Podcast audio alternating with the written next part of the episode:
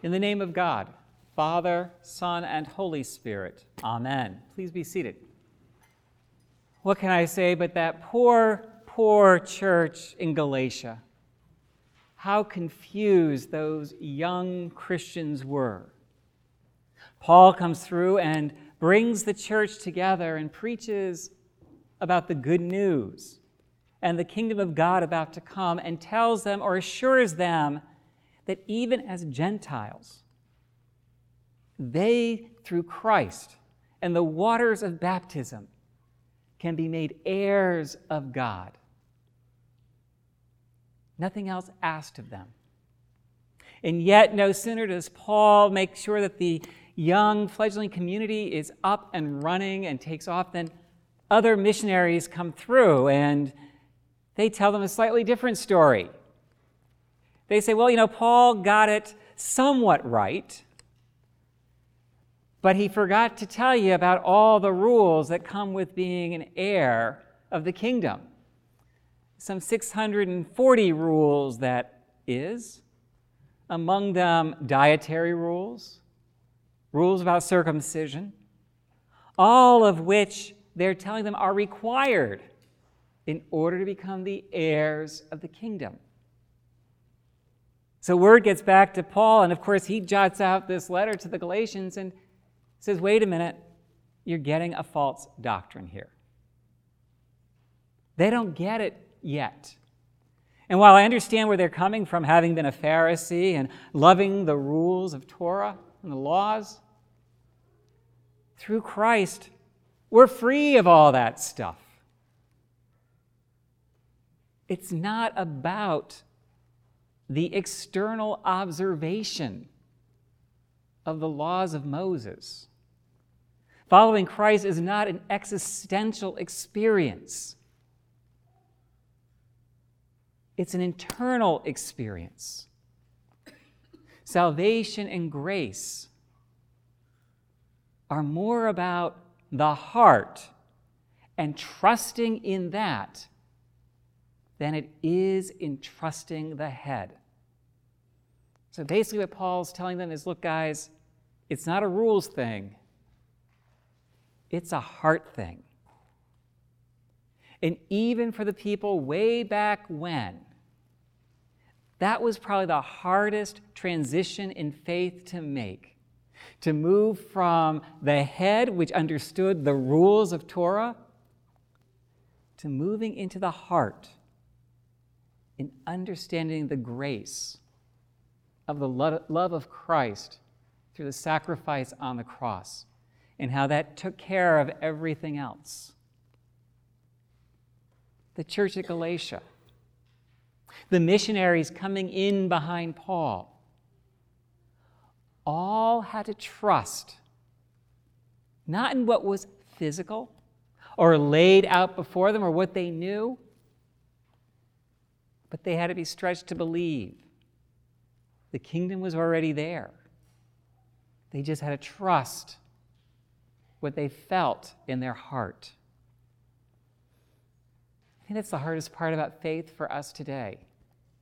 We too live up here in our heads. We look for the physical to tell us what is true and what is not true. We look to see where God is, but fail to look into the heart and to allow the heart to lead us forward. It's all been about trusting in the love of God from the very beginning. In today's Old Testament story, we hear the words of Isaiah to the people who are in captivity. And he says, Here's good news, guys. Jerusalem is being restored. We're going to go back to the way God intended with the promised land. It will take care of you again, like a mother who nurses her child. Now, I can only imagine the reaction of those who are hearing that message. They're dispersed throughout the known world in the Babylonian captivity. Jerusalem is in ruins and the temple destroyed. And yet the prophet is saying, trust in God. God has promised that Jerusalem will rise again.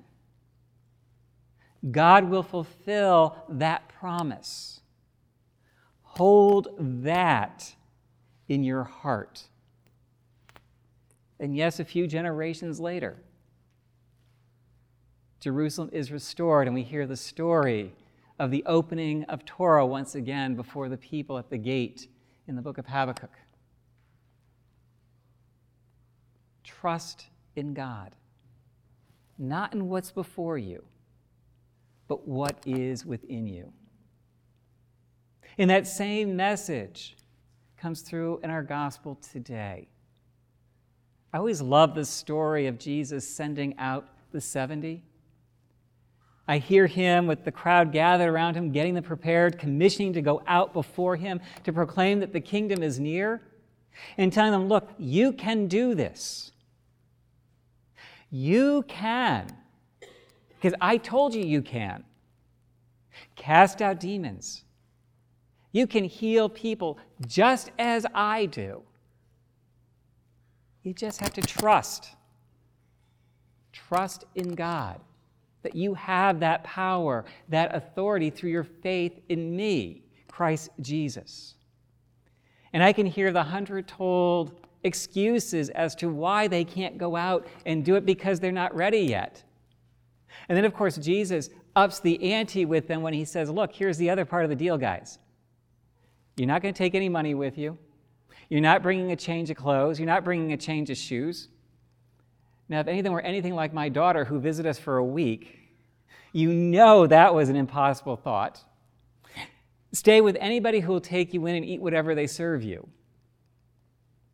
In other words, put your total trust in the grace and the care of God, and you will be successful. You have all the resources, you have all the tools you need do the work God has given you to do.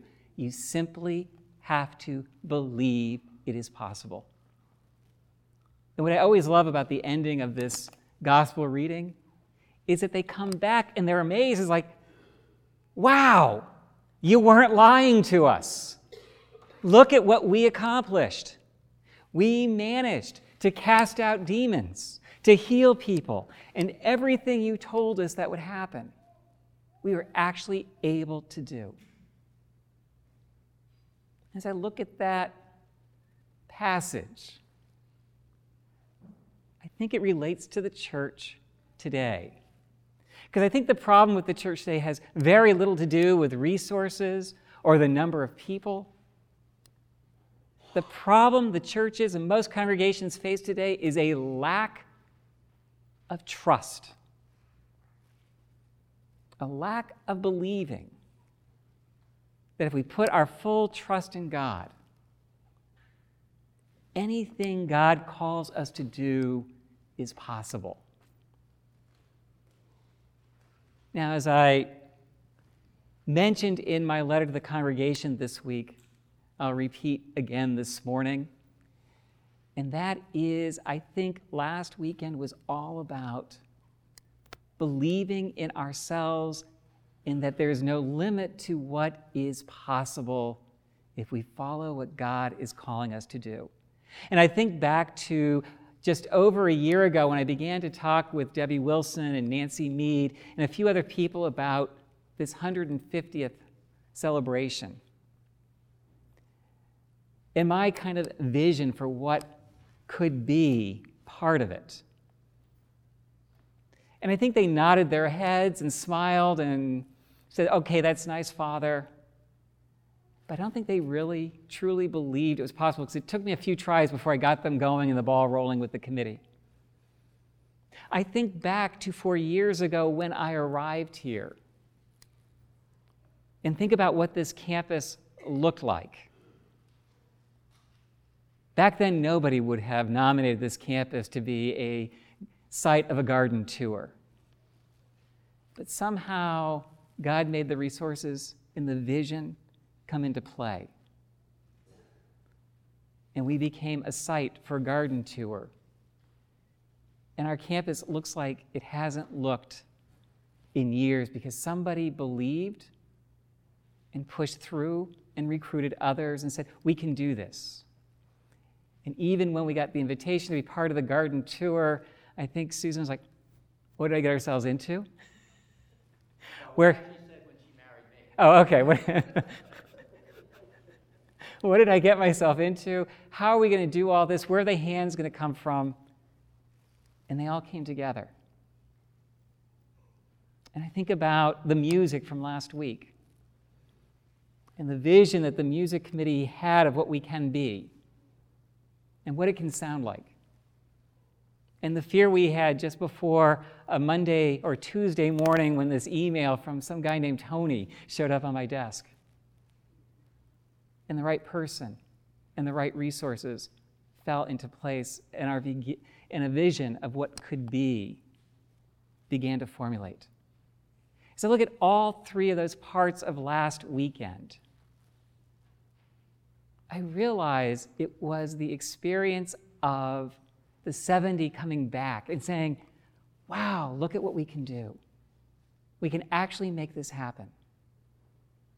And if we hold on to the spirit of last weekend and believe that it's just a foretaste of what this parish can do, both in terms of service and worship and hospitality, we've only just begun to scratch the surface. I know all of you are thinking, oh my gosh, how can we top that? I don't know if it's about topping it, but it's about that heart thing. How do we put our trust more deeply in believing of what we can do with the love of God? So, anytime we as a parish come up against all the laws and the rules that tell us we can't, do as Paul said. Let go of those bonds. Leave the head, go to the heart. And what transpires, what we reap from the heart, or what we sow from the heart, we reap in abundance. Because with God, everything is possible healing the sick, casting out demons, transforming this world into the kingdom of God. Amen.